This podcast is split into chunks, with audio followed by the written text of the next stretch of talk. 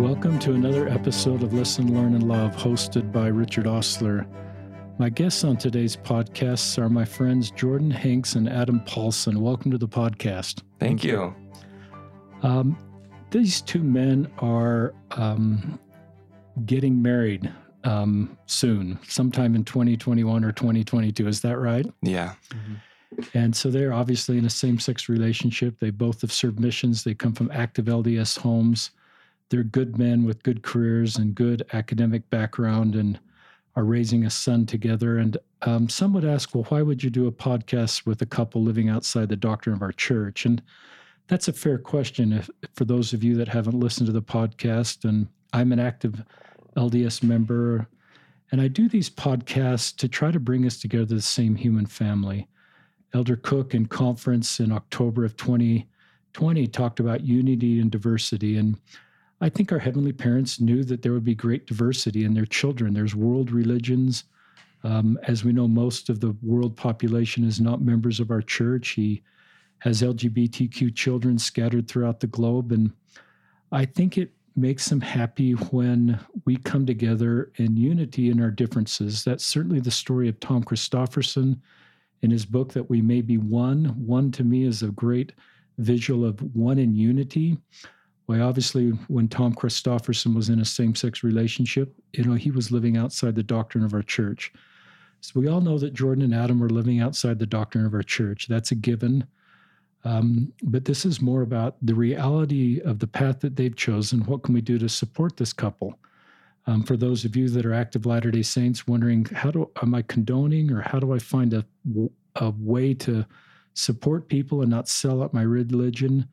My hope is that this podcast, as well as the book I've written, help all of us come together to be able to support people on the best path forward that they feel is right for them and leave any judgment, judging to um, our Savior and our Heavenly Parents in their perfect understanding. So, this will be a story from Jordan and Adam sharing their journey. And uh, we said a prayer before, and we just pray that a spirit will be here. These men believe in God and feel like they have been guided with personal revelation to find each other and to find this path in life. And some would say, well, how does that work? And just as a Latter day Saint, I just feel like I honor everybody's personal revelation. I don't have my personal revelation doesn't give me a right to judge other personal revelation. And I just honor how people feel the best way to move forward in their life and realize that at times people face complexities in their life that I don't fully understand.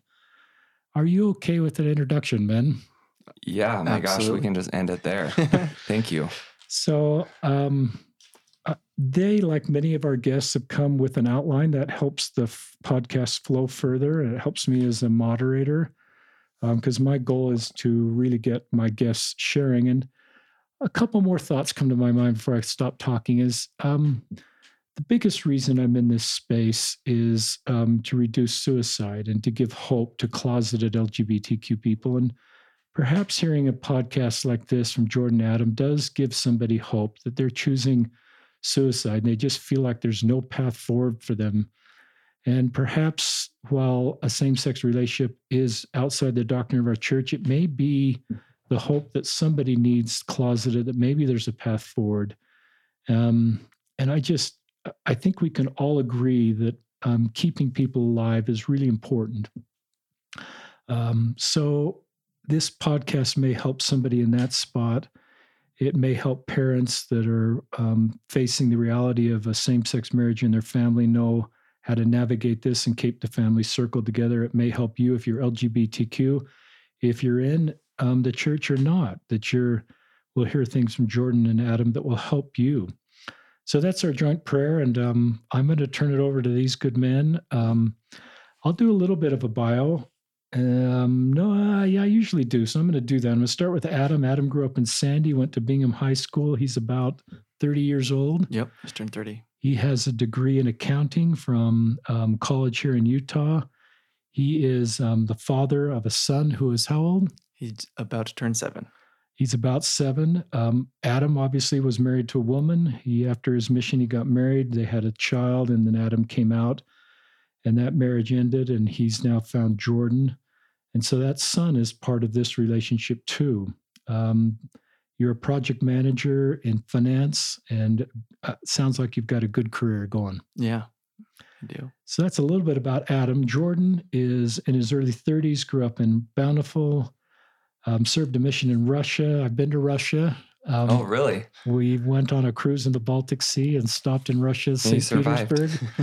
and um, it was cold there, but it was beautiful. And I realized St. Petersburg is not representative of Russia. No. So we really didn't go to full Russia.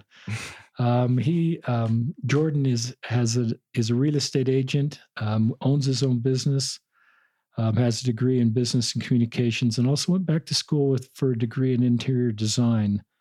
Um, as I mentioned, both of these uh, men come from active LDS parents with fathers serving in leadership assignments in the church and families that have given much to the growth of the church. And these men also, in their service, um, have given a lot to the church. Both these men are not active in the church at this point, but hold a belief in God and a belief in personal revelation to guide their way forward. So, how's that for an introduction, Jordan? That's really good. So, now I'm going to ask you a question. Just continue with sure. an overview, an introduction to who you are and what your lives look like. Sure. So, first of all, thank you very much for having us. We're grateful to be here. Um, Adam and I have been together for three years. Uh, we've been engaged for a little over a year. Uh, COVID kind of messed with our wedding plans. We were supposed to get married this last year and didn't work out. So we'll be getting married at some point in the next year. We're just being picky and want it to be perfect. So, well, that's me mostly. um, but yeah, we live in Saratoga Springs. We moved there about a year ago. And um, when we met, Adam, you know, had had gotten divorced a few months prior to that and had just kind of started dating. And I had been dating for quite some time already. I'd been out for a few years. And um, so he was in, we were both living in Sandy. He was at his family's house and I was with some roommates. And we met on Tinder and hit it off right away. I mean, I dated, I feels like all of Salt Lake City. And and I just knew right away that he was different. So we hit it off and things moved really quickly. We ended up getting a house in Murray where we lived for just about a year and a half. And then we moved to Saratoga about last year. So, what was different about Adam? Oh, besides everything, um, Adam, I could just feel that he I mean, he just got me like from minute one, our conversation. And I, I, had really high standards. I mean, just because I am gay and was no longer active in the church didn't mean that I was, uh, you know, trying to meet people at the club or, uh, you know, in that, in that scene. Um, not that there is, you know, I mean, there can be danger or harm there, I guess, but for me, it just felt more authentic to continue dating the way I always had. And so I was I was meeting a lot of people just for dinner or for for a drink and that's what him and I did. We we met for dinner and I could just tell right away that he carried himself in a way that that was honorable and it was just impressive to me and then obviously conversation was just really good and and I felt very quickly like this was someone that I could see myself dating long term. And I'm pretty sure it was mutual right away because mm-hmm. things just moved really quickly. And um, I remember the day before I went on my my date with Adam. Graham was three at the time. Graham is Adam's, as you said, um, son from his marriage with his ex-wife. But the day before my first date with Adam, I was talking to one of my best friends who was very accustomed to me sending her a picture. This is who I'm going out with. What do you think? You know, trying to get the stamp of approval.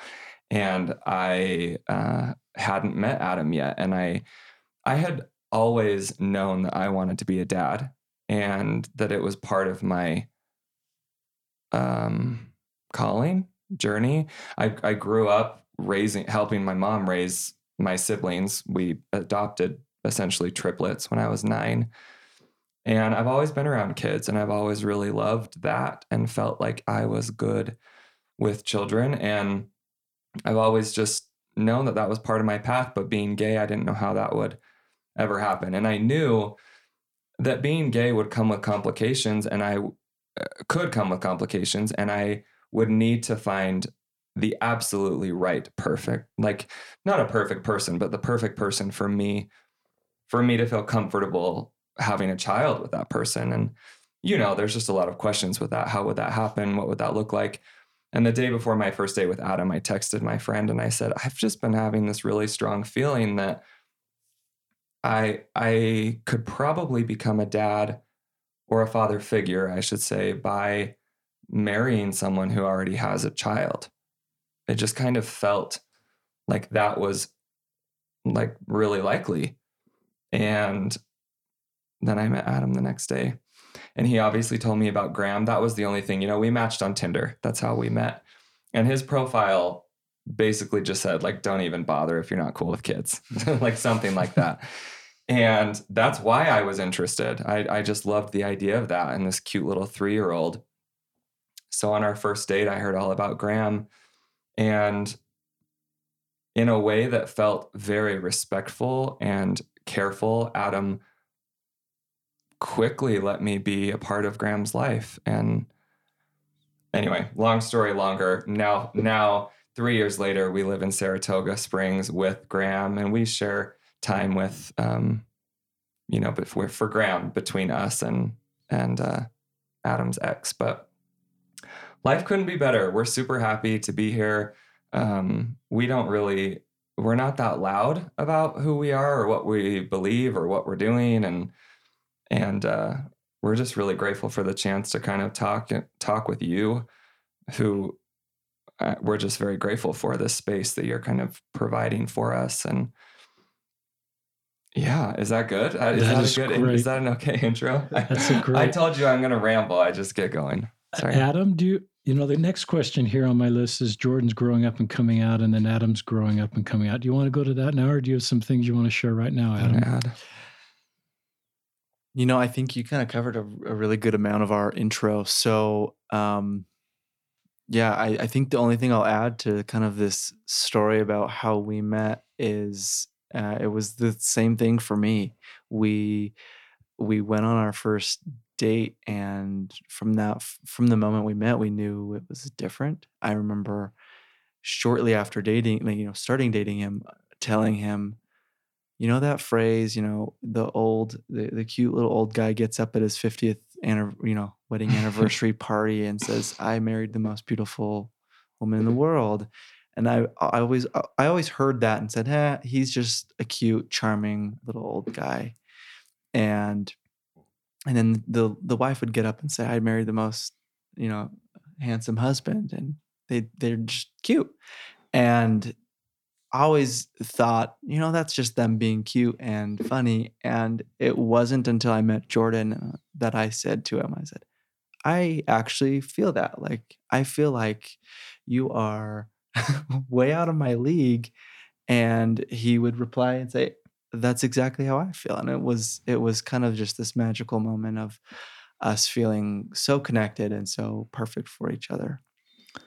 Talk, um, Adam. I'm going to get Adam talking about his story first, sure. growing up and coming out. Yeah, so like you said, I grew up in Sandy. My my family was active LDS, and I just did what any active LDS boy would do. I would go to you know scouting trips and was active in all my quorums and went participated in all the youth activities. I just did everything I could to be the perfect son to my my parents and all the meanwhile I knew something was different about myself and that I wasn't like the other other boys in my my ward.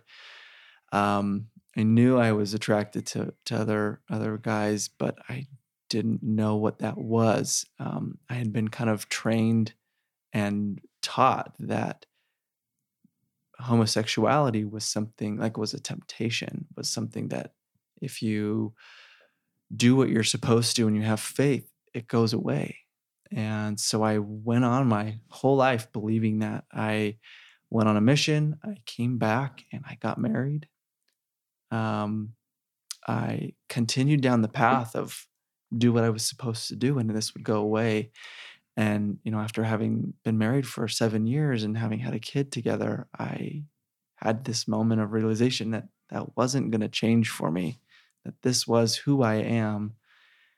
And the best thing for me and my family was to be authentic and honest. So that's exactly what I did. I came out to my wife, and it was a really challenging time. We didn't know what to do. And I decided to go on a, a walk and, you know, figure out who I was in this moment and really ask God, what was I supposed to do in this moment? I had done everything I thought I was supposed to be doing. And it led me to exactly where I was at that moment. And I asked God, and after the end of my walk and having had that moment with God, I had my answer. And the answer was God was proud of me. God was happy with what I had done and where I was going to be going with my life. And regardless of what decision I made, I knew He loved me. I knew He supported me. And so I I did what I thought I was supposed to do, and and we ended up getting divorced, and it was a really heartbreaking and terrible time for everybody involved, for my family, her family. It was it was really heartbreaking. But um, I look back, standing here today, in the happiest relationship I could ever be in, and I'm beyond grateful for all of my experiences because it's it's got me to where I am today with an amazing soon-to-be husband and amazing child. Thanks for sharing so much of that and um, sharing a little bit about your marriage. You did that mm-hmm. in a very appropriate way, and you know, it's just a complex space, listeners. I we've done some podcasts that have released before this of couples in successful mixed orientation marriages. And I wouldn't want anybody to turn to that podcast and sort of send it to somebody and say, this is how you do it. I think every LGBTQ person just needs to navigate this space the best way they can. And our job is to support the individual decisions people make versus sort of prescribe, okay, so you've come out I'm going to call you guys the wrong name and get you confused, but I'm going to try not to. Adam, and they could say, Adam, well, this is what you do. You still stay in your marriage. And some marriages do. How, when you came out to your wife and sort of came out perhaps to your family, how close did you, did you feel like concurrent with that? It sounds like you did. You got personal revelation that this marriage, I should go in a mm-hmm. different direction. And do you want to talk any more about that? Or did you consider we could make this work and, why you know I mean, i'm sure you're aware of stories where they work why did, did that just and maybe you'd already tried to make it work up until that point and you or you'd come to that conclusion yeah i mean i think it was it was a really hard moment for for both me and my ex and you know from all of our, the conversations we had had about it and those you know the day or two that i had come out and from that moment till the moment i we separated it it was I could tell the feeling, the ma- major feeling that was coming out was um, kind of betrayal. I had gone seven years hiding who I was to my wife, and and I could understand that she felt that she didn't know who I was, and and that this was, you know, just as bad as having had an affair with someone. And with that much hurt, we knew that the best thing was to give each other space and it felt that felt like the right thing to do as we had gone through that. So we knew that having given each other space and you know me having had my personal revelation and feeling confident in my journey with my heavenly father i i knew that that's where i needed to go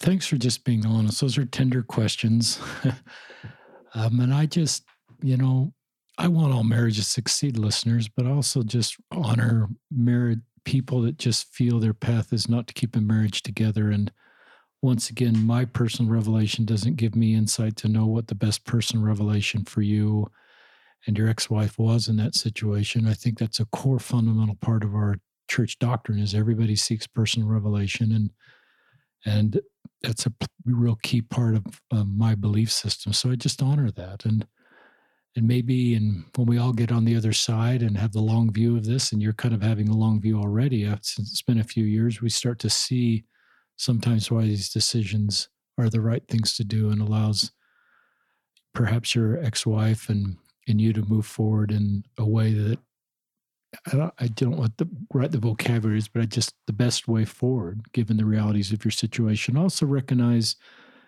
um, just the work you've done to try to make this work as a gay Latter Day Saint, um, mm-hmm. and you certainly didn't go into that marriage thinking I want to hurt somebody or betray somebody. You went in that marriage because that's the path.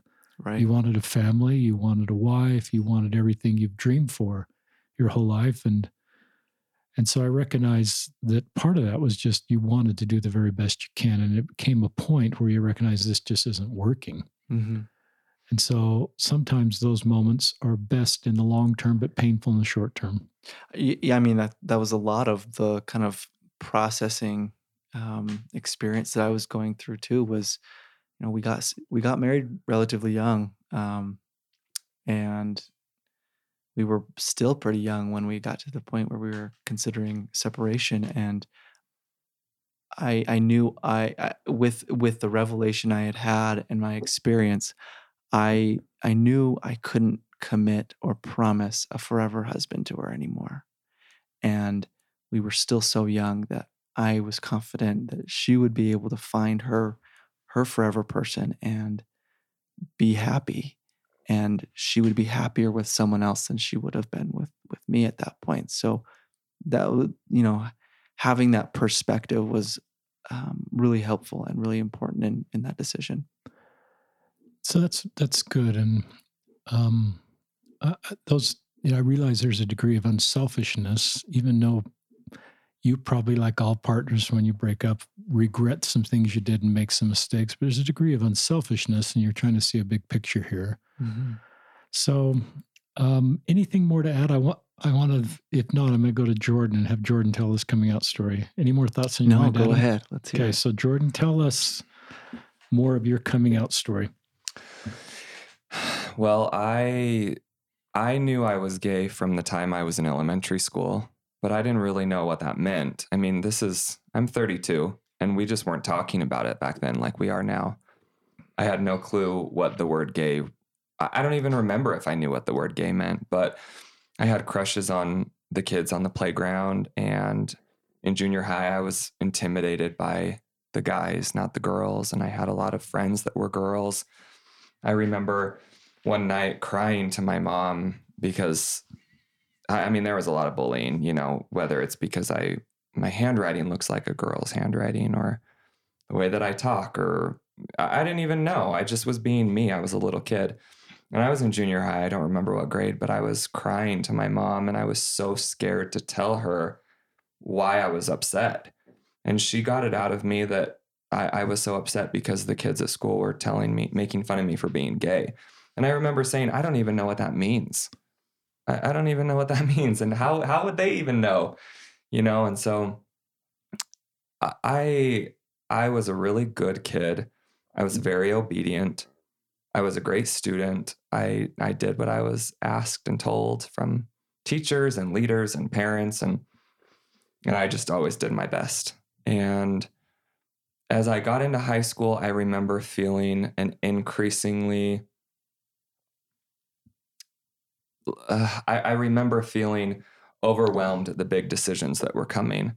Going on a mission, uh, that would mean I would then come home from my mission at some point and get married to a woman. And I was starting to understand these feelings I had, but we still weren't talking about it. You know, I remember I I had this really sweet grandma who passed away kind of recently, but she was um, she was a widow for quite a few years, and I can't even remember now if this was actually when she was a widow or not. So forgive me for the lack of detail. But I was a little kid and she had this acquaintance or friend. I don't even know who this person was. I was too young to know the details, but he was gay and he was middle aged. I don't know how old he was, but I don't know, 40, maybe 50. And she let him come and live with her. And I didn't know the details. I just kind of gathered that his life had been hard. And it was it was just a really confusing time for me because I was starting to understand what I was and who I was. And I remember hearing family members talk about how they didn't want the children to be around. and how they had to explain to their children who this person was and and why we're not going around them and it was just it was it was quite traumatic for me so that was kind of my first exposure at least in my memory um, that that was my first real exposure to a gay person and then i went on a mission i, I served in russia and and had a really hard time. You know, I loved my mission. I'll always say I loved my mission, but it was really hard and it was really painful um, because every day I was teaching people these principles that weren't aligning with my gut, like who I knew I was and where I felt I would go eventually in life. And so that was really hard. I came home from my mission, and like Adam, I started dating as fast as I could. But I women, women, excuse me, yeah, women started dating women, um, and then started dating men in secret. And when I say dating men, I mean dating men. I wasn't sleeping around. I wasn't hooking up with people, but I was experimenting. I was trying to figure out what this was. And that can't be good for very long, you know? And I was young and single and um and then as I'm coming to terms with who I am, I'm in a young single adult ward and I chose to confide confide in one of my church leaders. Um, and then I found myself in the bishop's office and the stake president's office and going through those processes and it was it was even more traumatic and all the while you know i'm i'm believing in god i'm understanding that all these people i'm talking to that are helping me are, are doing their best but it was it was just really hard and i was hearing really hurtful things that i know they weren't um I, I think it was just a lack of it was ignorance. It was a lack of knowledge and a lack of understanding. This this still i mean this was 12 years ago at this point kind of another time. And around that same time i met a girl and we fell in love and i got engaged to her. And then that ended on her accord. And and looking back i'm grateful it did you know? She we were trying to do what we thought was right but the spirit led her elsewhere and i'm glad it did because now she's off living her life beautifully and and I'm mine and who knows what would have happened if I would have ended up marrying her. Talk about fell in love with her and what that means cuz some would say well you fell in love with a woman. What well, is- that's what that's what my family all said. You know, there was a time when I wish that hadn't have happened because it gave family members ammunition almost to to say, well, it happened, it can happen again. So now you are choosing to be gay. And I knew I wasn't choosing to be gay. I was made this way from our Heavenly Father. But I, I remember feeling like I wished that that hadn't happened. But in the grand scheme of things, I'm glad it did. I, I was very young and I was so determined to do what I felt I should, what I'd been taught I should and that meant getting married. And I have never, I was never like um, faking my attraction. I think we just connected and then it just grew on all levels. But there was always something missing. There was always this um, like void that I felt. And the worst part was I knew that she would never get to know the the true me. And you know, I spent my life trying to um, suppress parts of me uh, that I liked. I but but I I spent time being insecure about them, whether it was that I'm sensitive or that I like singing or that I like chick flicks or what you know whatever it was or that I have good handwriting. I mean, I would write my name so sloppy so that the teacher, you know, would think I you know wouldn't figure out that I was gay. It just there's so much psychological harm that comes when you start hearing comments, innocent comments from peers and family and friends. And when I got in this relationship with this girl, I just, it was enough to satisfy me, um, like emotionally and you know, physically. I mean, we were following the commandments, the law of chastity. So I, it's not like I was exploring that route and it was great. I, I don't know. Um, but I don't know if that answers your question. I just knew that that it wasn't going to be. It, just wasn't going to be all of me. She was just always getting only part of me, and it felt wrong. And what was really discouraging was, um, I was being encouraged by loved ones, by church leaders in particular, to just because they knew I was gay. I had been in their offices, the same offices, you know, where I had met this girl. This was our student ward. And um, they were all en- encouraging me to marry her anyway. And they were giving me blessings every week. And I, I just felt like it would go away. I just thought I could, or, or maybe if it didn't go away, it would just be so small of a problem that it wouldn't it wouldn't ruin anything. And then my leaders are here telling me just this is the right thing to do and and it felt wrong not to tell her. And I was being encouraged not to, it just wasn't important. It wasn't like they wanted me to be deceitful, but in hindsight it felt like I was being deceitful. It wasn't like they were saying you know, keep this lie, make sure you never tell her they were just they were teaching me that you know this is just this is just something you struggle with and if you're faithful and prayerful and faithful to your wife the the lord will bless you with this and so it's not important to tell her and it just felt very wrong to me and listeners, um, this is a good segment. We're just trying to do better. So sometimes when we talk about difficult church leader experiences, my goal isn't to be critical of church leaders. I don't think that's Jordan's goal. It's just to help us to do better by having these conversations. Um, yeah, I, and if if I may interrupt, I, I have I mean, we'll talk more about this, but Adam and I don't have any ill will towards the church, and I don't, I don't have much anger, if at all, in my heart towards the church or these leaders or family or friends or anything. I just share it because I think there's a lot of judgment that comes at people like Adam and myself who seem to be deceitful on this on the surface. With Adam, he was married and he and you know, be encouraged to be married and not share your yeah, sexual not orientation. be truthful, or just based on like the core teachings that we grew up hearing, we, based on our testimonies, believed that it would just not matter in the big picture, that it would go away. It was never about lying. It was never about conning someone into being with us or, you know. So um, there's a couple thoughts. One is I really admire these men not have anger towards the church because I meet with a fair amount of people that do feel pretty angry. And I've learned to honor usually anger is a secondary emotion to pain and and some feel pain as there's not a place for them in church if they're gay and they're just faced with kind of these impossible church choices because they actually love the church and they actually love not to spend their life alone yeah. and to be able to share it with someone in that sort of box can be really painful and can generate anger and i've learned to honor anger and I've always felt, listeners, if you feel that anger, the atonement of Jesus Christ can kind of heal in your relationship with heavenly parents. And I think you've done that.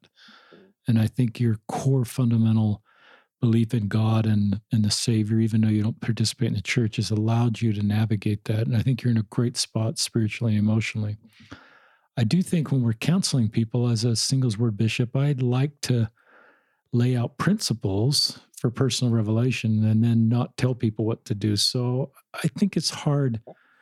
I don't know what I would have done in your situation. I don't want to second guess those leaders, but I think I would have probably encouraged you to, you know, this is your, these are the principles honesty, communication, trust that are the foundation points of a healthy marriage.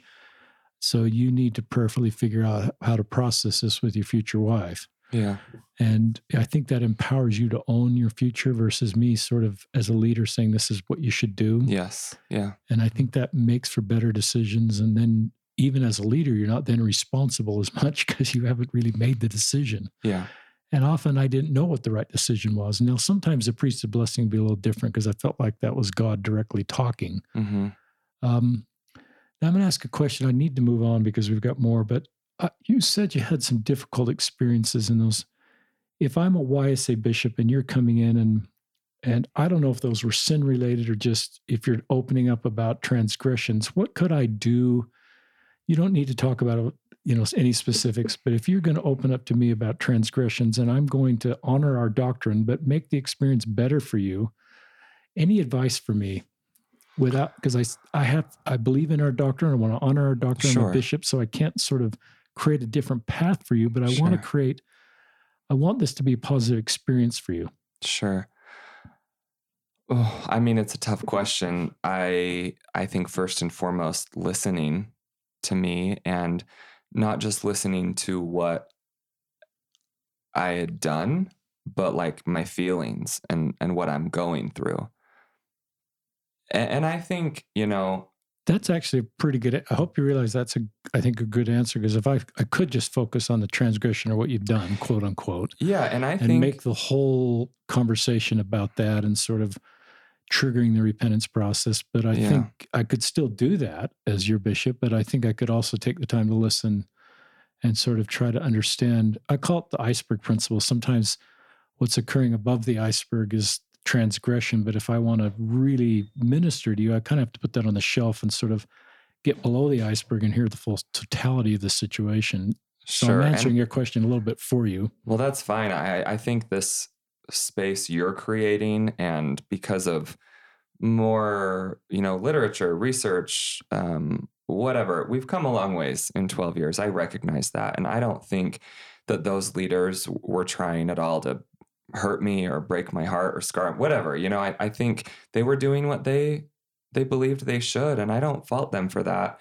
Um, so i think now to answer your question i just think naturally you you would listen you and, most people would. I think whether it's a young 21 year old return missionary or a 30 year old single person going through this who knows if they have family support who knows if they're seeing a therapist who knows if they have a best friend they can confide in and even if they do there's like this different level of respect and um, like love and trust when you're going to a church leader I mean, the church was my life. I understand the the importance. Like, you know, I, I just felt so safe talking initially, talking to my leaders. There's this like weight that comes with understanding and honoring what the priesthood means and the fact that these men were were there f- to lead me and to guide me and to bless me.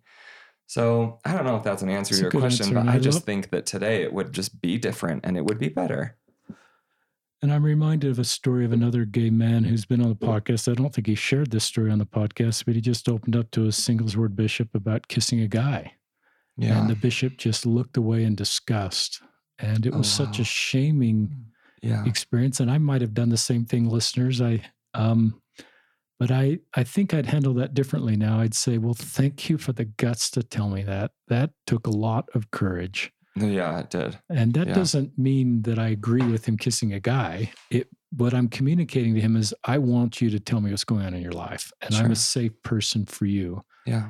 And I want to continue to be a safe person for you as your priesthood leader as you make your way forward. Yeah. Um, so now we need to move on. God's okay. um, good job, you guys. You're doing a great job. Um, God's role in all of it. Who wants to talk about that one?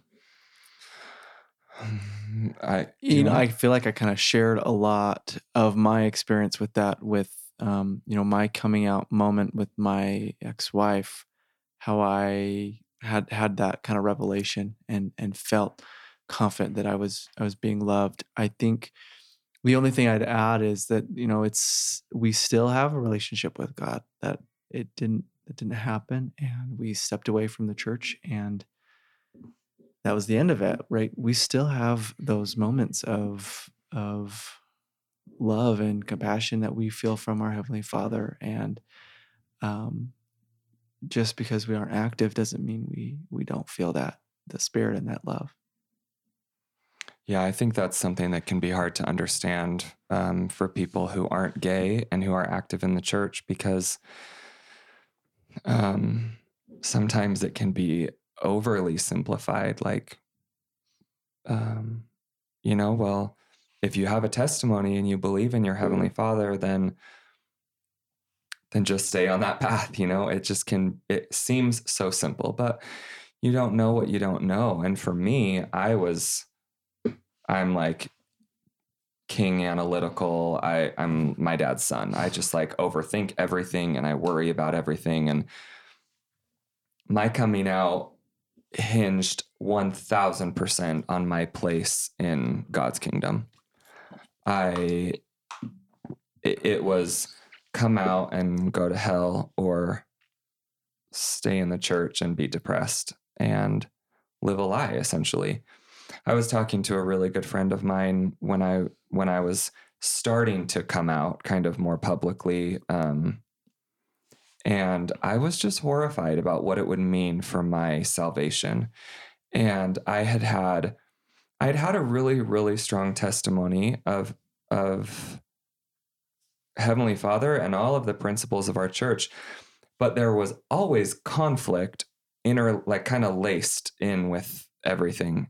Um, and this friend of mine had been Mormon and was no longer Mormon, but he was just he's he's one of my best friends to this day, and he's he's just a stud all around. He's the most kindest, uh, the most kind, just warm person, and we were talking really late one night and he could just see the fear in my eyes. He knew that I was gay and that I didn't know what to do.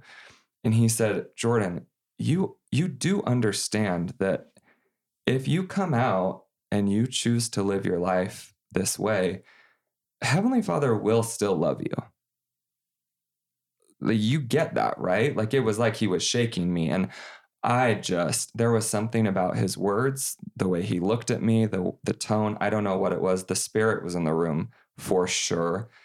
And that was my moment.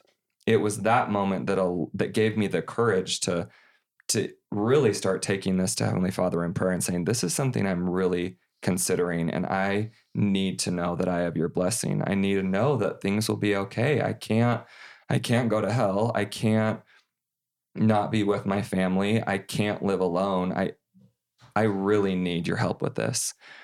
And through conversations with some trusted family and some best friends who are all members of the church, I I started to feel God's love in like this new way that I'd never felt it. It was almost like he knew I was being more honest with him than I'd ever been. And he was like responding to that differently for me.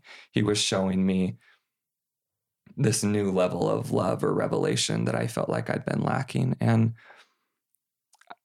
I, I have always said since then that I I felt God's stamp of approval on my decision um, so clearly, so clearly, and I'm so grateful for that. And it's one of the reasons I I still I, I try and conduct my life the way that I do is because I feel like I'm on this journey with God still. And and I owe this journey to him because I would not have done that. I I would not have made the choices I've made, which in turn would have me here with Adam getting married, raising a beautiful kid together. I wouldn't have that if it wasn't for God. So he is very much in the details of our life and even up to most this recent move to Saratoga Springs, like we there really was no reason to move out there. Um, we just kind of felt like we it, it was, was something we wanted to do because we like the house, but it was just it just felt right. And now that we're out there, I we talk all the time how grateful we are that we live where we do. The street we live on is so diverse and we have made so many friends in our neighborhood. All of them straight and most of them Mormon but the acceptance and the inclusion that we have felt, Graham gets to run down the street on a Saturday and knock on 10 doors, literally, to see if there are kids that can play. He's surrounded by kids. He's having this beautiful childhood. We get to get together with all of our couple friends who have children and have game nights and do dinner. And I just like come home emotional all the time because, well, I'm emotional usually anyway, but we we are always talking about how loved and accepted we feel where we live and i look back to a year ago when we decided to move out there we know we knew no one. Like this this neighborhood was brand new. And I know for a fact that we were guided to where we live. And these these people that are touching our lives are telling us that we're touching theirs. And the way that we live gets to open minds and hearts on our on our street. Just our street, even if it's those few houses. It just feels like a miracle. You can't tell me that God's hand isn't in that. So we're just overall really grateful for his hand still in our lives. It's a great segment.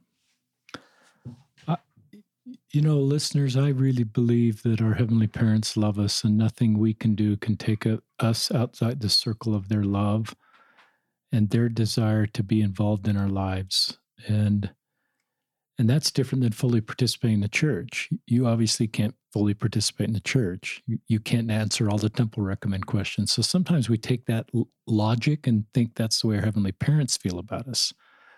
And I, I think as a parent, I just, you know, I want all of my kids. The only way I can think about it is as a parent, I want all of my kids to know that nothing they can do can take them outside of my love. And my desire to be involved in their lives and continue to give them guidance. And so I love that you learned that. And I love that you felt impressed to go to Saratoga Springs. And I love that your neighborhood is practicing the doctrine in reality of love thy neighbor as thyself.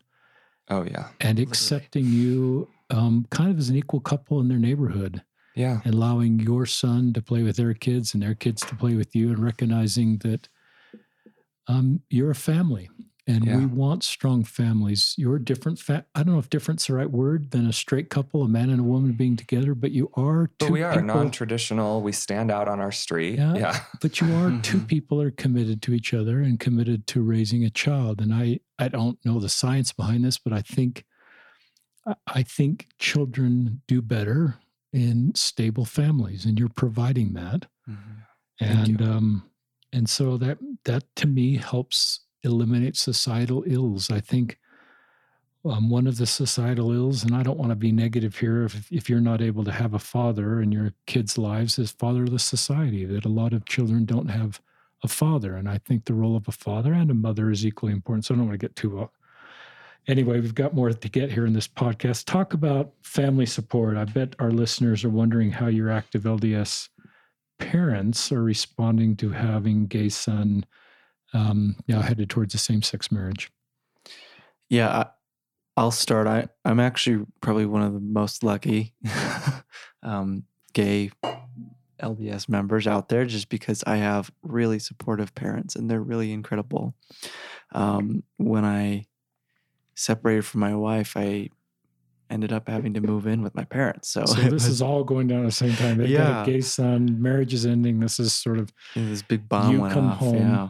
And I I came out and had to come out not only to my my wife at the time, but now my parents and and then shortly after all my siblings. So it wasn't this it wasn't really on my terms um, or on my timing, but it was exactly what I needed had to do. So I'm just grateful that my family was really supportive with it. They um, I think they always knew. I think most parents of of gay sons kind of know. Um, but I was married, so they they obviously had figured that that was just a temptation that it went away that i'm dealing with it and doing good now and so to have that kind of rear back up for them i'm sure was even still a little surprising but you know they were great and um, are still great I, I think they something to to learn though from their situation is that even though they're great parents, really mm-hmm. supportive and really loving, they still make mistakes. They still say some really insensitive and ignorant things that can hurt our feelings. And Jordan and I, but have, they're not trying to do that. You know, I think we're like all conditioned to think a certain way in the church, and these these things are just kind of habitual. These things mm-hmm. we say. Yeah, so I, I think it's important for parents of LGBTQ members to be really considerate of the the language and you know lack of education they probably have on the subject but also it's important for for the LGBTQ individual to be forgiving and um, be able Patient. to yeah be patient with your your family. It's new it's even more new for them as it is for you. So if they say something rude or what might seem like it's coming out really really like a dagger at you it's it's probably them just trying to si- find something to say um, to to tell you how they're feeling. They're they're also dealing with something as well. So i, I think it was really important for for me to kind of realize that. And um, i'm now to a place where i feel com- comfortable being able to tell my parents when when things like that happen. And i think that's also really important is being able to move past just forgiving and forgetting. And it's it's learning and educating now and it's great. Thank you. I think the key to progress is communication.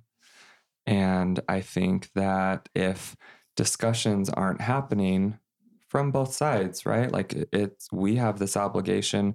If, if we want our family's love and support, then we need to be open with them while, of course, being mindful and respectful and patient, like Adam said. But if, if conversations aren't happening, real, real progress uh, will be like stifled. It, it just can't get to where everyone probably wants it to be unless conversations happening. So I, uh, yeah. Are you, is it my turn to talk about my family? Yes. Oh, sorry. sorry. so my family, um, my family loves us. They are obsessed with being grandparents. This is their first grandkid they've ever had, and it'll probably be a while till they have another one. They they love us and they have us over for Sunday dinner and they you know they they do all the they do all the things. They shower us with love and gifts on Christmas. They treat Adam like he's one of their own. Um, I think my family has always been quite private. And my dad has always been in the, I mean, my family, not just my dad, has always been in the spotlight from his callings in the church. And in our community, he's just been pretty involved and active. And I know that it rocked their world and it's still rocking their world. And I don't want to speak for them. And I, I would never want to, um, I, I only ever mean well when I ask for more from them. And I, I think it's important that as gay, uh, uh, gay or straight, any any time that there's some distancing with the church or there's like some, you know, some conflict within the home because a member of the family is no longer active, I think it just it creates this like really sensitive space. And I think that it's important that the person who is the cause, quote unquote, be patient, but honest and, and open and direct because I know if I'm not and if I hadn't been and if I hadn't been for the last six years, my family wouldn't be as far as they are right now. I'm not taking credit for all of that. I know Heavenly Father's helped them. I know they've, you know, had conversations with other people and I I'm, I'm sending them links to your podcast all the time and asking them to read books and things like that. And it's just a work in progress, I think is is really all that can be said. I I know that when I first came out and my my parents started watching YouTube videos and reading church talks or talking with folks of who had gay children, it was discouraging to them because they were talking to these people who had had years to process this. And they're like, they essentially were saying, yeah, everything's fine. Like, leave your faith at the Savior's feet and everything will work out. And I think for them, it was hard because it was like, well, I'm just starting on this journey and it's easier said than done. And I think that was discouraging for them. Now, fast forward, what, six years, they've they've come a really long way and i know at the end of the day that they love me i think it's just there's just complications in you know there's like this this barrier almost now. They see that i'm no longer in the church and i think it's resulted in like a little bit of lack of trust when it comes to communication. And that's why i i think the communication is even more important now. So anyway we are very blessed at the end of the day because there are a lot of families that don't give half the support that both of us have. And we'll just keep doing the best we can to do our part to make sure that everyone's happy and, you know. It's a good segment. It's an honest segment. And um, I think that's, I really agree that communication can help us bring us together. It doesn't bring us together and we all have the same thoughts, the same outcomes, but communication, it's back to unity and diversity, but the foundation principle to get to unity is communication. Yeah. And talking about this. And um, do you, either of you want your families to leave the church? No, no. I mean, I can't. that, yeah. That'll never happen. I, I would never want that for them unless that was their, unless they got there themselves. I would never want to be the cause for that. I would never expect them to do that. Um, I don't have a problem with the church. I know I can speak for Adam there too. He would echo that. Um, so I, it doesn't bother me that they're a part of the church. And in fact, I see their struggles with this, them, you know, working through this and i i really need and want them to lean on their savior who they have a lot of faith in and who has worked miracles in their life before. And i really i don't know how they would get to where i would like them to be without the savior. So yeah that's my that's answer good, really good answer. Yeah, I would absolutely never ask my family to do something like that or, or would really even want them to. I, I I I all I want is um, for me to be treated just like I'm treating them, and and I respect their choices with their religion and their their beliefs, and and that's all I'm asking for my parents is for them to respect mine as well. I I like your answer there, and I recognize some um, that don't have a path forward in the church if they're going to have a same sex partner. Um, you know that uh, can lead them to want all their family to leave the church. If they're really yeah. going to love them and support them they all need to leave. And i think what you're teaching is it doesn't i don't need to re-say what you said. So what you said just stands on its own. So well, thank and you if I that. may just say one more thing about um, that process for our families and people in general, I think it's I think it's easy to talk about communication, the importance of it, and it's easy to talk about how much the Savior can um, you know ease burdens and and lift and and uh you know make this okay. I, I know that. I know that the savior and his atonement can do that. All that's easy to talk about but in terms of being gay and and forcing our parents and our families into this world that's so uncomfortable to them it's our job to make sure that they feel safe and comfortable in our space talking to us about it. What i mean is like the terminology and and talking about being gay is a really uncomfortable thing to do for straight people sometimes because they don't want to say the wrong thing. True. They don't want to offend us. And w- while I appreciate that, we're quite open at least and I would rather have really safe and loving conversation where neither party is quick to take offense. And so I just wanted to throw that in there because I know that a lot of members that listen to this podcast and otherwise probably just feel so uncomfortable even having the conversations but it it just has to be done in a loving way and if it is then then you really can't say anything wrong. And that comes back to great communication. I hope people caught um, jordan's answer why he wanted his parents to stay in the church and his family because of the connection with the savior and the healing power of the atonement that's needed in all of our lives. And this idea that Christ descended below all things and understands. That was a really thoughtful answer from both of you. Um, and I recognize that you're keeping the Savior in your own life and your Heavenly Father. And there's great common ground in that, um, even though there's differences with your path in the church. Let's talk about Graham. Talk about your the family dynamics with Graham. Talks about his hope for the future, about his possible participation in the church. If you'd encourage that, discourage that. Just talk about Graham.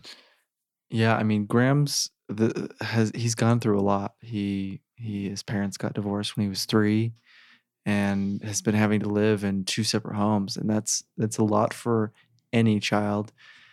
And then you get to add the fun complexity of his dad being gay. And for a three, four, five, six year old, that's that's a really challenging topic and thing to understand. Um, overall, he's an incredible kid. I, I'll just say that, and I'm beyond you know beyond grateful that I've brought Jordan into our lives because he's not only changed me, um, but Jordan's been the most incredible father to Graham and has stepped up and just jumped into that role in every aspect of of what being a father is. Um, and it's a challenge for J- Jordan too. I'm sure you'll get to this, but like being a stepdad is hard, and there aren't as many opportunities for you where you need to you know you have to be extra careful about how you do things just because you're you're the stepdad even though you feel and act like the father but the beautiful thing about it too is that Graham doesn't really see step father or biological father in this whole thing. He's he's grown up with Jordan his, for majority of his life now, and he sees Jordan as his dad. And while we haven't asked him to call him dad or you know have a specific word for what Jordan is, we'll find that Jordan is, or Graham is often looking up at Gra- or Jordan and saying, "You're the best dad that there is," or he'll just say some of the cutest things that that helps us know and understand that he gets it and he's feeling loved and that's all we want for him I, I think it's important, um, regardless of if we're gay or straight. I mean, I never really knew what it would be like to be a step parent. And I, you know, I, I will always deeply respect the fact, the simple fact that I had no part in creating Graham. That was all Adam and his wife. And Graham's, like Adam said, he's just, Graham was, Graham was set up with the tools and the abilities he would need to handle this challenge because he's just a rock star of a kid. And I take no credit for this innate goodness in him that came from his parents and from Heavenly Father. So I just feel so privileged to get to play a role in his life. I don't care if it's as dad or bonus dad or stepdad or whatever. I just, our goal from day one has been to make sure that Graham feels loved and supported and to make sure that he knows that we love and support his mom. And we will do everything we can to give him this dream of a life, you know, and and he feels it. It's just I I always talk about Saratoga Springs because I just am so grateful we're there. But I I overheard the cutest conversation. He was outside with a bunch of kids a couple of weeks ago, and you know, kids they're just like spewing off the most random comments, and he just he met these new kids at, at this neighborhood get together we had and said, Hey guys, guess what? Or they I think they asked him where he lives and he said, Well, I have two houses. I live in that yellow house, and then I live with my mom in West, eh, you know, up north in West Jordan. And they said, Oh, cool. And he said, Yeah, I have two dads, one mom, and seven chickens because we have chickens where we live. And they're like, Kids are great. They're Yeah. great. And, Doesn't and, and the complicate kids, things. yeah, the kids were like, Cool, let's go play. You know, they're just, They don't complicate it either. they don't complicate it and and i feel confident you know i grew up i was quite judgmental i things were black and white for me in my mind and especially as i grew into a teenager i if if someone had blue hair or a tattoo they were not good and i'm so grateful that this journey has brought me to where i am because i feel like it's made me much more loving and we're doing our best to help Graham be kind and loving to everyone, especially if they're different. When Graham gets a little older and can go to church, will you encourage him to go to church? Be neutral on that? Discourage that? How are you going to handle that? I mean, I think neutral is probably like a really good way for me to feel about it. I encourage Graham to follow what he wants to do. Um, although the church may not be the right place for me and Jordan, we we don't feel like that's necessarily has It to be the be case for for, him. for- yeah it might be for might be the best place for for graham we see a lot of beautiful things come out of the church and we would only want our son to follow be be comfortable following his own heart If Graham felt desire to be baptized at age eight, would you go? Oh my gosh, yeah. we'll be there holding signs all of our fam- all of our families will be there. I mean, yeah, he's got all the support in the world. I asked that question kind of knowing the answer, listeners, just that I think you're trying to extend grace um, to your family, not ask him to leave the church. And you're trying to, I think there's a core principle of just grace that everybody's doing the best we can. Please extend grace to us as we're doing the best in our lives. Um, face being gay Latter day Saints, and we're trying to extend the grace to you to go forward in your life the best way possible. And let's come together using communication and common based principles in the doctrine of Christ to to do that. And we as Latter-day Saints sometimes I think because of understanding the plan of salvation should be the most kind um, to people walking all paths because we believe um, in these loving heavenly parents that ultimately, you know, are kind of in charge and know best about the roads we walk. Sure. Um, talk about in this last segment. Just talk about pros and cons to rate. Well, no, I'm gonna. Yeah, I'm gonna ask that question. Just talk about kind of pros and cons to raising non-traditional um, blended family. This may apply. You know, this may be helpful for lots of listeners. Yeah, my answer is pretty brief on this, and then I'll let Adam talk about it. But I feel I I love the challenge that we have, the opportunity we have to change people's minds, to soften hearts, or to change perceptions. And and I'm not perfect at that and never will be, but it really motivates me and gives me hope when I see it happening. So the fact that we get to walk our dog down the street with Graham on his scooter and all the neighbors are waving to us, or we are stopping and dropping grandma for a play date or whatever, it, it tells me that change is happening. And I remember when I decided to come out, I felt like I wanted to be a part of that. I didn't want to just stand by and, and hope it happened. I wanted to really be a part of it. And I found myself the greatest man I've ever met who who walks next to me and with me and feels feels so strongly that we are are good people and that we're good examples of of what Christ would want us to be still. And so that's my answer. I, I think um, the con is obviously that we still face quite a lot of judgment and harsh comments and things like that. But the pros just outweigh it, and I wouldn't trade it for the world. Adam, any thoughts on that? And then I'm going to ask you a different question. Yeah, I mean, I think the amazing thing about raising the family we are is that, like Jordan said, we're softening the hearts of people around us, and that's what we want to do. Is we want to we want to inspire change by being just who we are and making sure that um, others who might be in our same situation feel the confidence that they can have a happy and f- fulfilling life doing whatever they need to do to be happy and they, they can have families they can have children and dogs and chickens whatever they want to do um, it, it can come with challenges. You you might get weird looks or comments or be judged because you know how could you do that to to your ex?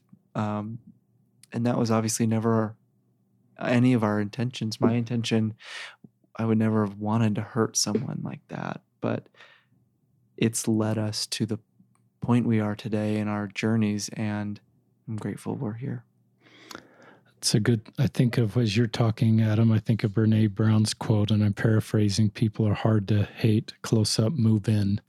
Yeah, And I love that quote. I quote. love that. Mhm. Um, I am going to add another question here because I actually went out of order, listeners, as your moderator, but these guys can handle it. What? Why is it just important to have this conversation and to come on the podcast and talk about these issues? do you want to go first, or do you want me to? I'll let you go. Um, I I think a lot of people still look and judge not just us, anyone that's different than them. And having conversation allows people to open their hearts. And if they're having the conversation with, you know, if the conversation is motivated by faith or learning and love, then, um, then great, great, great progress can be made. I think of my adorable grandma who she's she's an elderly woman and she um I don't even know if she ever knew a gay person. You know, I, I don't know if she ever knew anyone that was gay. And she now happens to have two gay grandkids. I'm one of them. I was talking to her on the phone the other day and I was talking about some of the mean things that we still see and hear. Um, you know, walking through Costco.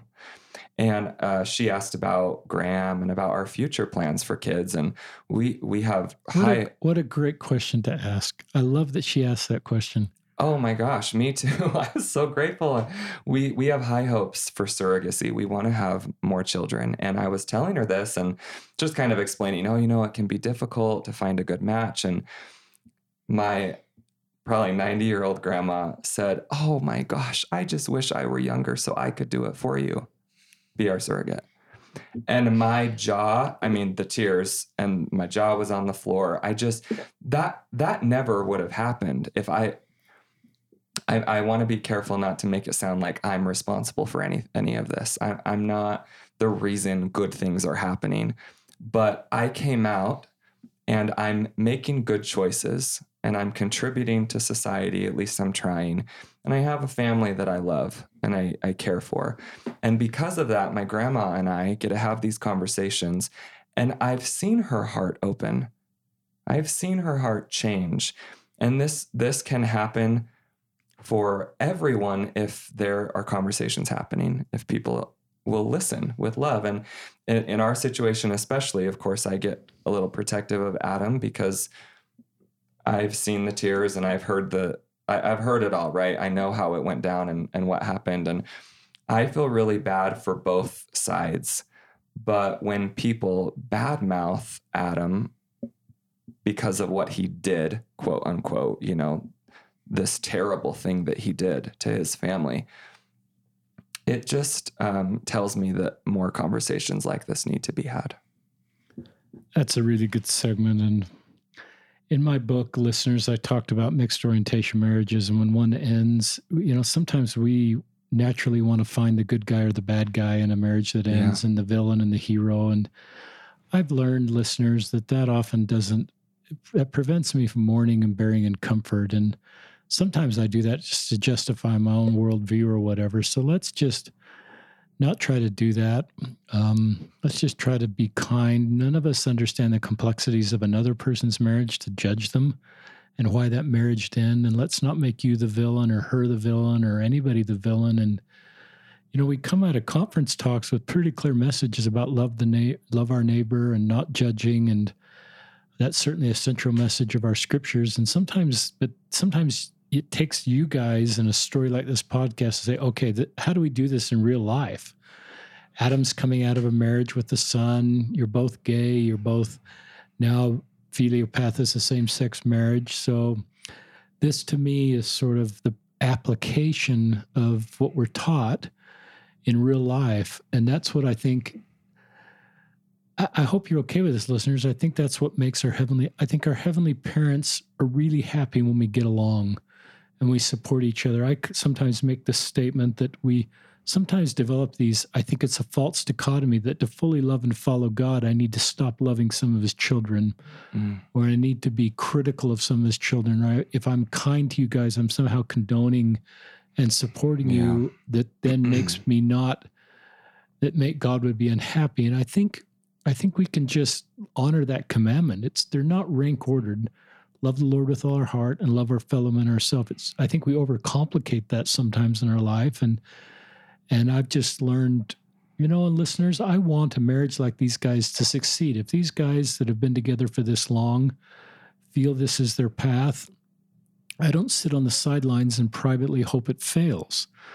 Um, I hope it succeeds. I hope all marriages where someone goes into a marriage um, fully committed to each other, a monogamous relationship um, with a lot of maturity going into the relationship that you two seem to have. It's not perfect, but I hope that's okay, listeners. If you're active LDS, that's just the way I look at this. And I recognize children coming into your home. Um, I'm not going to try to figure out if those children are worse off or better off. I'm just glad they're coming into home with two committed partners. Um, some would say, well, is Graham going to be gay because he has two gay dads? And I'd say, well, you guys have two straight dads and you're gay, so I'm not sure that. Thank um, you. I'm not sure that the parent's sexual orientation causes the next generation's sexual orientation. So I think it's likely Graham will be straight. And I, putting words in your mouth, I think you'll be fine with a straight son. It's mm-hmm. not like you have this gay agenda, quote unquote, to convert everybody to be gay. I think you're, you know, you're you're cringing here and laughing, and I know that. So I think you're mature enough to be supportive of everybody around, just like you are of, of, your, of your family that wants to stay in the church and straight people that are straight. You're not trying to convert them. Yeah. And I think your neighborhood even recognizes yours, hopefully, as you, their kids interact with you, that it doesn't, they're not going to somehow become gay because of hanging in your home. Yeah. Um, and another comment, listeners, and then I want, do want to turn it back to these guys is uh, you know, there's lots of ways to live life off the covenant path. That's kind of a, we never talk about that, but, you know, I just recognized a lot of the guys coming out of my high school in late 80s that were gay. Um, that was a pretty brutal road. They just didn't have a lot of options and they often went to the club world, multiple partners, and that was kind of the only path they had.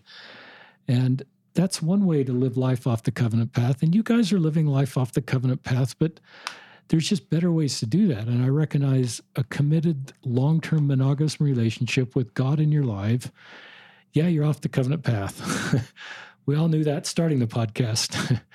but it t- seems to me that's a much more healthier approach. And so I just hope we as Latter day Saints recognize, you know, that it's just there's nuance there and there's differences there. And I think if we're kind to people as they're making their way, even if it's outside the church, they're more likely to to feel the love that they need to feel so they can feel God loves them and as their families love them, that maybe God can still love them too. And maybe I can still have a relationship with God and the Savior. And and I don't need to turn to numbing things to take away all the pain that I feel. I can I can move forward in my life in a responsible way and have a career and a meaningful relationship and be a good parent. And so that's kind of listeners the way I navigate this space. And you may agree or disagree with that, but that's just kind of how I'm navigating the space. So I'm going to turn it back to you guys. And if there's anything you didn't agree there, please let our listeners know. No, it's well said. Um, Adam, then Jordan.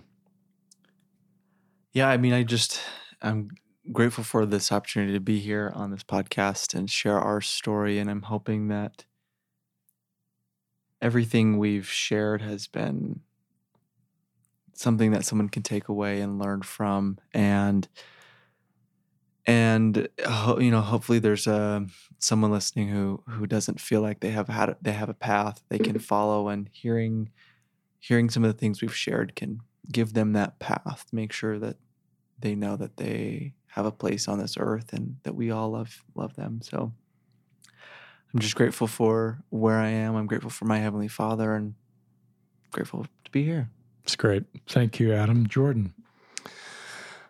Um, I I'll just finish. I mean, yes, I echo everything Adam just said, and I I'm I'm really grateful for people like you who create space for um, really honest conversation that is met with love and or that's you know had with love.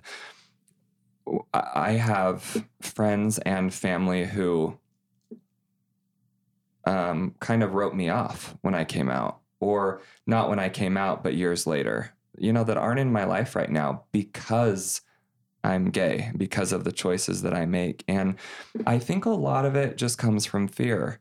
And so these conversations, the, the more these conversations are had and heard, I think it can only help. And I always have a prayer in my heart that anyone who is scared or uneasy um, around gay people will feel um, that it's okay. Like, like it, it's just okay. It, it's hard, you know. For us, it's simple, and we've been out now for years. But I just, it can be hard at times to to to understand why people complicate things the way they do sometimes. But um, overall, I'm just really grateful for um, conversations like this one because I think they're progressive and they help us all learn and, and do better. And essentially, I, I want these people back in my life. I, I want I I want my life and my social circle and my family to be full of love and support. And we're all very different than each other in a lot of ways, not just because we're gay or straight. And so it it can become less um daunting and, and less of a thing, you know. I, I don't know if I'm articulating You're doing that a well. good job. Anyway, thank you very much for I love for the point about fear. And you, before we went live, you actually talked about fear versus faith. Um, and I think um, Satan's one of Satan's greatest tools is fear, and um, but faith in our heavenly parents and the plan of salvation and the doctrine of love each other to me brings us together. And so I'm really grateful for you guys reaching out. Um, um, this is Jordan Hanks and Adam Paulson that have been on the podcast, Two Good Men um, in a really good spot. And I think the work you've done to get where you are makes the rest of your life possible. Um, I often meet with, you know, people that have gone through. They're just in a. You're, I think you're your personal best right now. Um, would be maybe one way to describe where you are. I think you are your personal best right now that you've ever been, and um, I think that makes the rest of your life possible. And I recognize on some pragmatic level that uh, listeners hope you're okay with this that having each other in your life has helped you get there and yeah if i were your ysa bishop i you know would be i would remind you the teachings of our church and you need to live those teachings to fully participate but i just recognize that the complexities of this situation and that in i'm not inviting everybody that's gay to find a same-sex partner listeners but i am recognizing that some choose that path. I call it self determined. I don't invite people to choose that path, but if they self determine, as you two have done, this is the best path for us, then I'm going to support that. And I do recognize that um, often that path brings the things that my wife and I have is someone to share our life with and someone to have our good days and bad days with and um, to do the laundry together. And it's just boring stuff that couples do. So anyway, listeners, I've spoken a little bit more than I usually do, but um, this is the name of the podcast platform is Listen, Learn, and Love with the goal that we can all come together as the same human family based on the doctrine of Christ and using these real life examples. And I'm grateful for brave people like Adam and Jordan that step forward to share their stories. So take God with you in your lives. He's there now and take him with you in your lives. And you guys have a great life ahead of you. And um, shout out to your families that are walking a unique road and doing the best they can. And I think you've honored them today and showed that they're not perfect, just like I'm not perfect with my kids, but doing a good job. Thank you very much. Thank much. you very much. And listeners, I'm going to plug my book. If you're not a regular listener, this is a book that's available at Deseret Book and Amazon called Listen, Learn, and Love Embracing LGBTQ Latter day Saints. And it just has a lot more stories. Um, it is very educational to Jordan's point. Just you hear a lot of stories, you develop better vocabulary, better framework. You, you have less fear. I don't have any fear of interacting with LGBT people because I'm I still can make mistakes and say the wrong thing, but I've just been in the space long enough. It's a comfortable space for me, and I'm glad about that because it's just enriched my life by having more people in my life. So I keep saying goodbye on this podcast and never do. So you're probably ready for me to stop. So I will. So thank you for joining us, listeners.